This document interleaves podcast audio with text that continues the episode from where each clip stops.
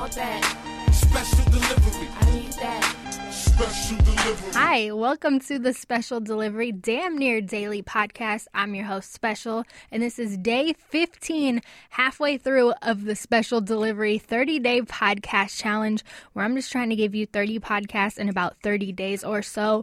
Past interviews have been with everyone from Vince Staples, SZA, EarthGang, and so many more. Plus, I like to highlight new music. Instead of you having to scroll through the blogs, I like to just highlight new music for you. So make sure you hit that follow or subscribe button so you can keep up to date with all the rest of the 30 day challenge. Now, on this episode, I get to talk to Skyzoo about his latest album in celebration of us. And we basically broke down everything the inspiration behind the project as a whole, why he chose to make certain songs the way he did, his favorite bars, everything. So let's get into it. Today, I am joined by Skyzoo. We're going to talk all about In Celebration of Us. How you doing today? I'm good. I'm good. How you doing, love? I'm great. Now I want to let the people know everything they don't know and should know about this album. So many gems in there, and I love how you describe this as a dissertation of who we are and aren't as black people and a love letter to black culture. Where did that idea kind of come from? Cuz that's poetic and gorgeous.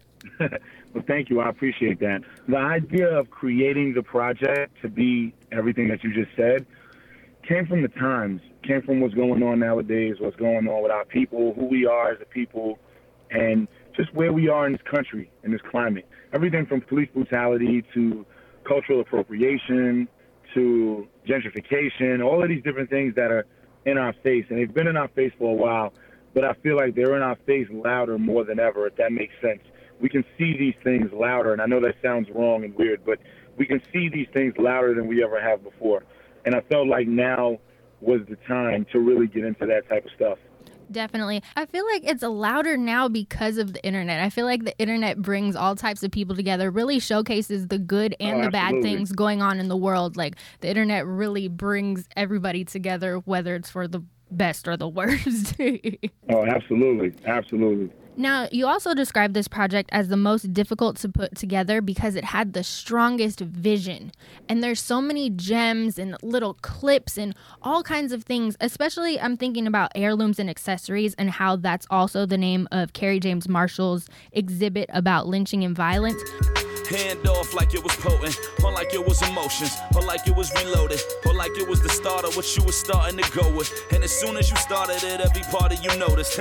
Coops out in front of the jacks, tall numbers, or coop to know whatever's left that they brought from us. Shop don't close cause the neighbors change. Same way cops know the road when the dates say the first to the third. A G pack can make it all seem better until it's paddy wagon car seat weather. That's year round. The thought of who here now interrupting the cell or pulling up on the Once you had this vision, of course, a lot of these things you already knew, just being a man and, you know, living your life. But how much research went into this and kind of just toying with ideas? Honestly, no research at all. Nice. because it all just came from me being a 30 plus year old black male from Brooklyn, New York. Mm-hmm. You know, um, I didn't really have to research much. It's just me living, being aware, noticing what's going on whether it's the cases of Kalief Browder and Sandra Bland and, you know, Eric Garner and Alton Sterling and all the different things that are going on to everything else around it. I didn't have to really research much. But with heirlooms and accessories, it was inspired by the Kerry James Marshall piece. I went to the exhibit that he had in New York a couple months, well, a year ago, about a year ago. went to the exhibit he had in New York, and that piece in particular stuck out. You know, all of his work was amazing, but that piece and what it meant, what it was about, it just blew me away. And I was able to take that and flip it as far as gentrification, as far as this era of credit card swiping. In my neighborhood, it's all about swipers, where it used to be about the crack era. Now it's the swipe era, and just all of those things playing into gentrification. And when neighborhoods kind of bump heads, when you have a neighborhood like Bed-Stuy, Crown Heights, you know, different parts of Brooklyn that are now infiltrated by types of people who don't look like us, sound like us, move like us, live like us, that are from other sides of the country and that come into our neighborhood, which is totally fine.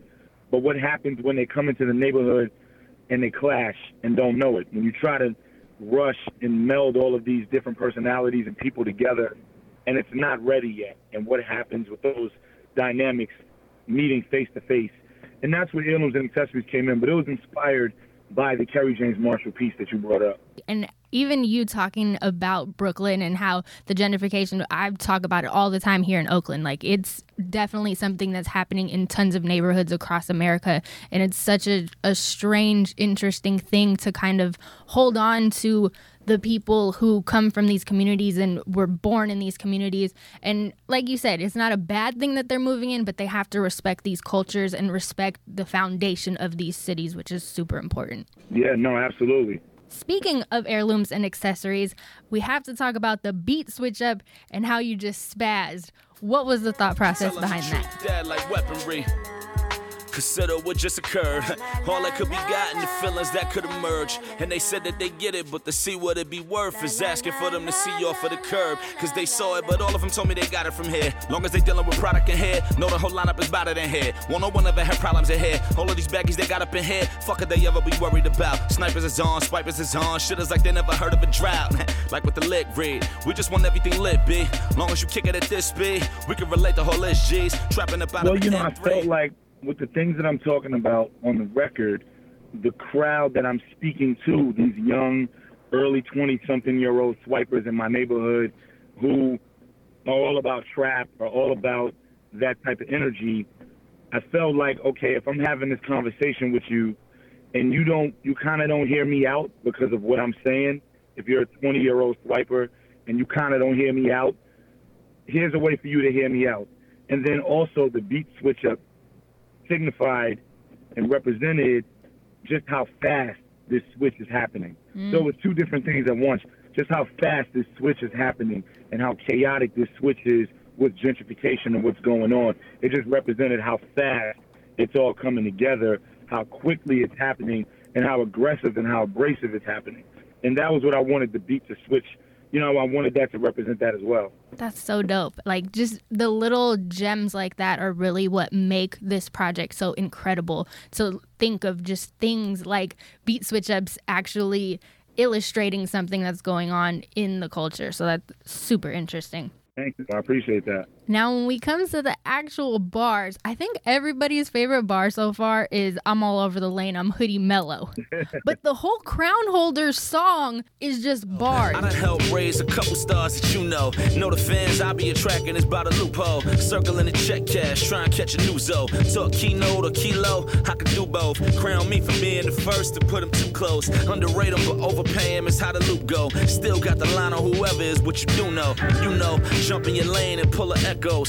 Son, I'm all over the aim. I'm hoodie Melo. Been up. It look like I wasn't, was an accident. So if I'm still sitting, I'm Kaepernick. I tell him like Ferrilla. And Nick get Ferrilla like killing Do you have a favorite line from that song? There's a lot. I would say um, the line after that is one of my favorites. Um, I've been up. So to look like I wasn't wasn't an accident. So if I'm still sitting, I'm capping Mm-hmm. You know? Yes. So I mean, I think it's self-explanatory. But if if anyone listening needs me to break it down, you know, I'm saying I've been up like I've been on it, but I've been standing up, right? I've been standing up for my people. I've been standing up for the crown that we hold. Because with Crown Holder, it's a feel-good joint. It's something you could ride to, maybe hear it at a party or a club. It's kind of that type of record. But the underlying theme with it is Crown Holder. Like as black folk, we've been holding our crown. We've been who we are, no doubt about it. And don't ever forget that. As black folk, as brown folk, don't ever forget that. You know, we've been holding our crowns as kings and queens. So what I'm saying on it, I've been on my newfound crown holder, but it ain't nothing new now from how you know it. Like, yeah, we may think us being kings and queens is new, but it's not.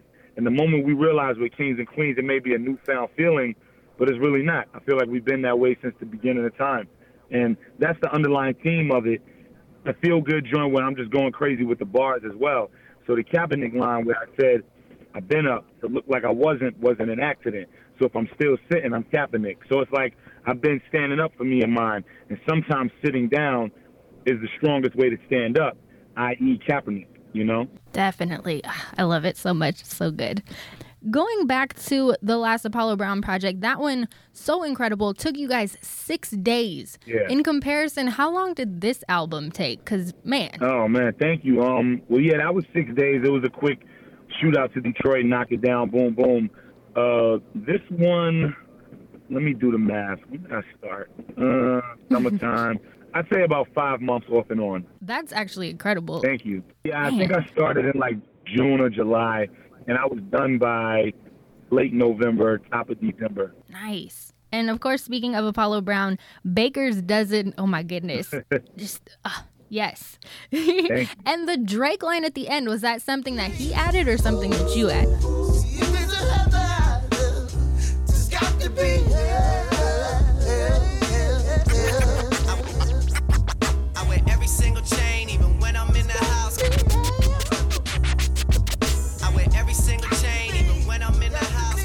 No, no, I did that. Um, I felt like that line. For most people, it's just a cool Drake line. For me, I felt like it represented and still represents so much about our people.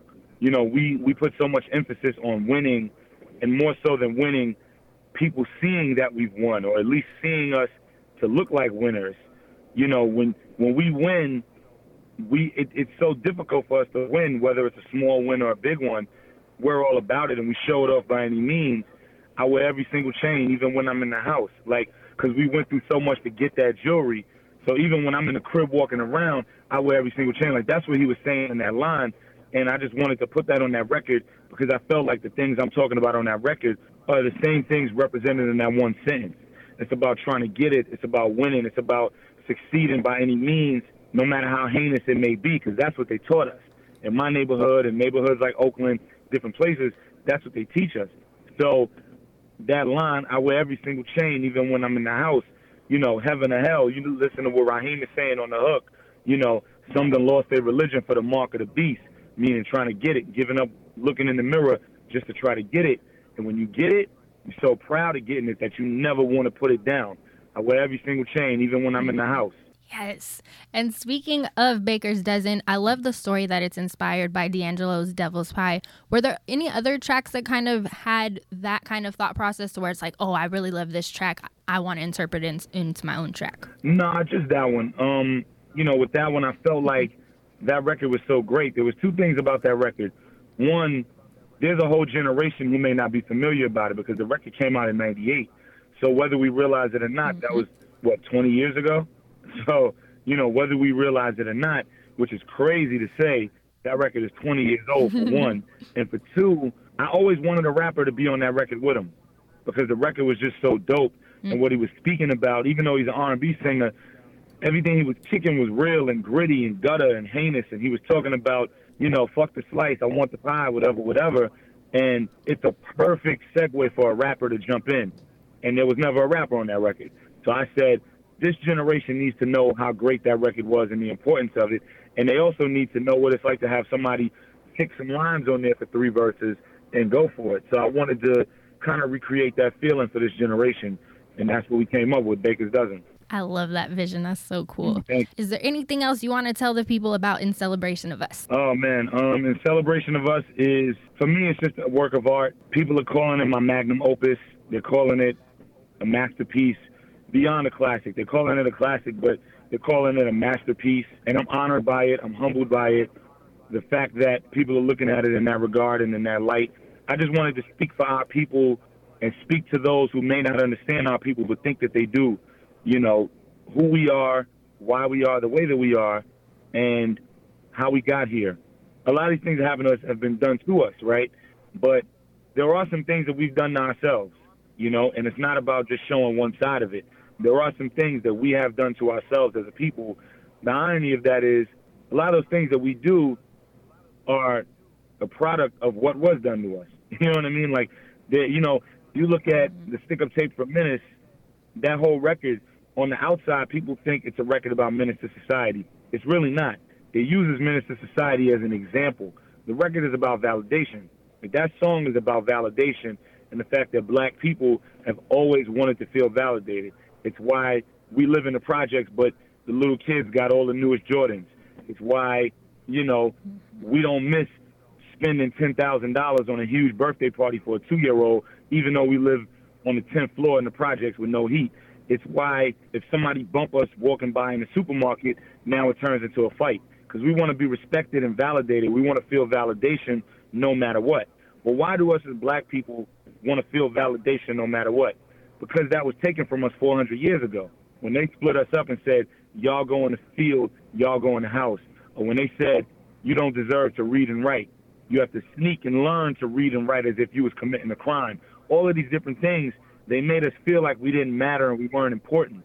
So you look 400 years later, we still put all this value on everyone around us looking like we matter and looking like we're important. It's why we spend instead of save. If we save and we got a $100,000 in the bank as a family, nobody in the street could see that. But if we walk down the street with the newest Jordans and a thousand dollar outfit in a, in a rented car, you can see that. So everyone can look at us and say, yo, he's the man. Yo, Shorty's that deal. Shorty, Shorty's that chick. Because you can see it. You can't see a 401k. You can't see savings and stocks and bonds. But you can see your wardrobe and your sneakers and your, in your car. And that's why we put so much on validation. In celebration of us is all of those things and then some. And if you got it on the first listen, you didn't get it. I mean, there's so many lines layers in this album. It's insane. So that's the long soliloquy I have on this album. and I think the validation too, of course, the history plays a part, but also validation is part of being a human and living life. Absolutely. And it's like for that to be taken away is so terrible. That's just what humans need to survive. So, of course, you want that. And not only that, but black people have contributed so much to this earth and so much to culture and just so many amazing things that that validation should go without saying. So to take it away from people who definitely deserve it is just a travesty and terrible. And then I also wanted to talk about real quick, you talked about how this is a love for black culture, but also kind of including that like if you love black culture, then you're a part of it too, in a sense, to where it's not excluding everyone. I hate that people think that just because something is empowering a certain group of people, it's taking away from another. It's not.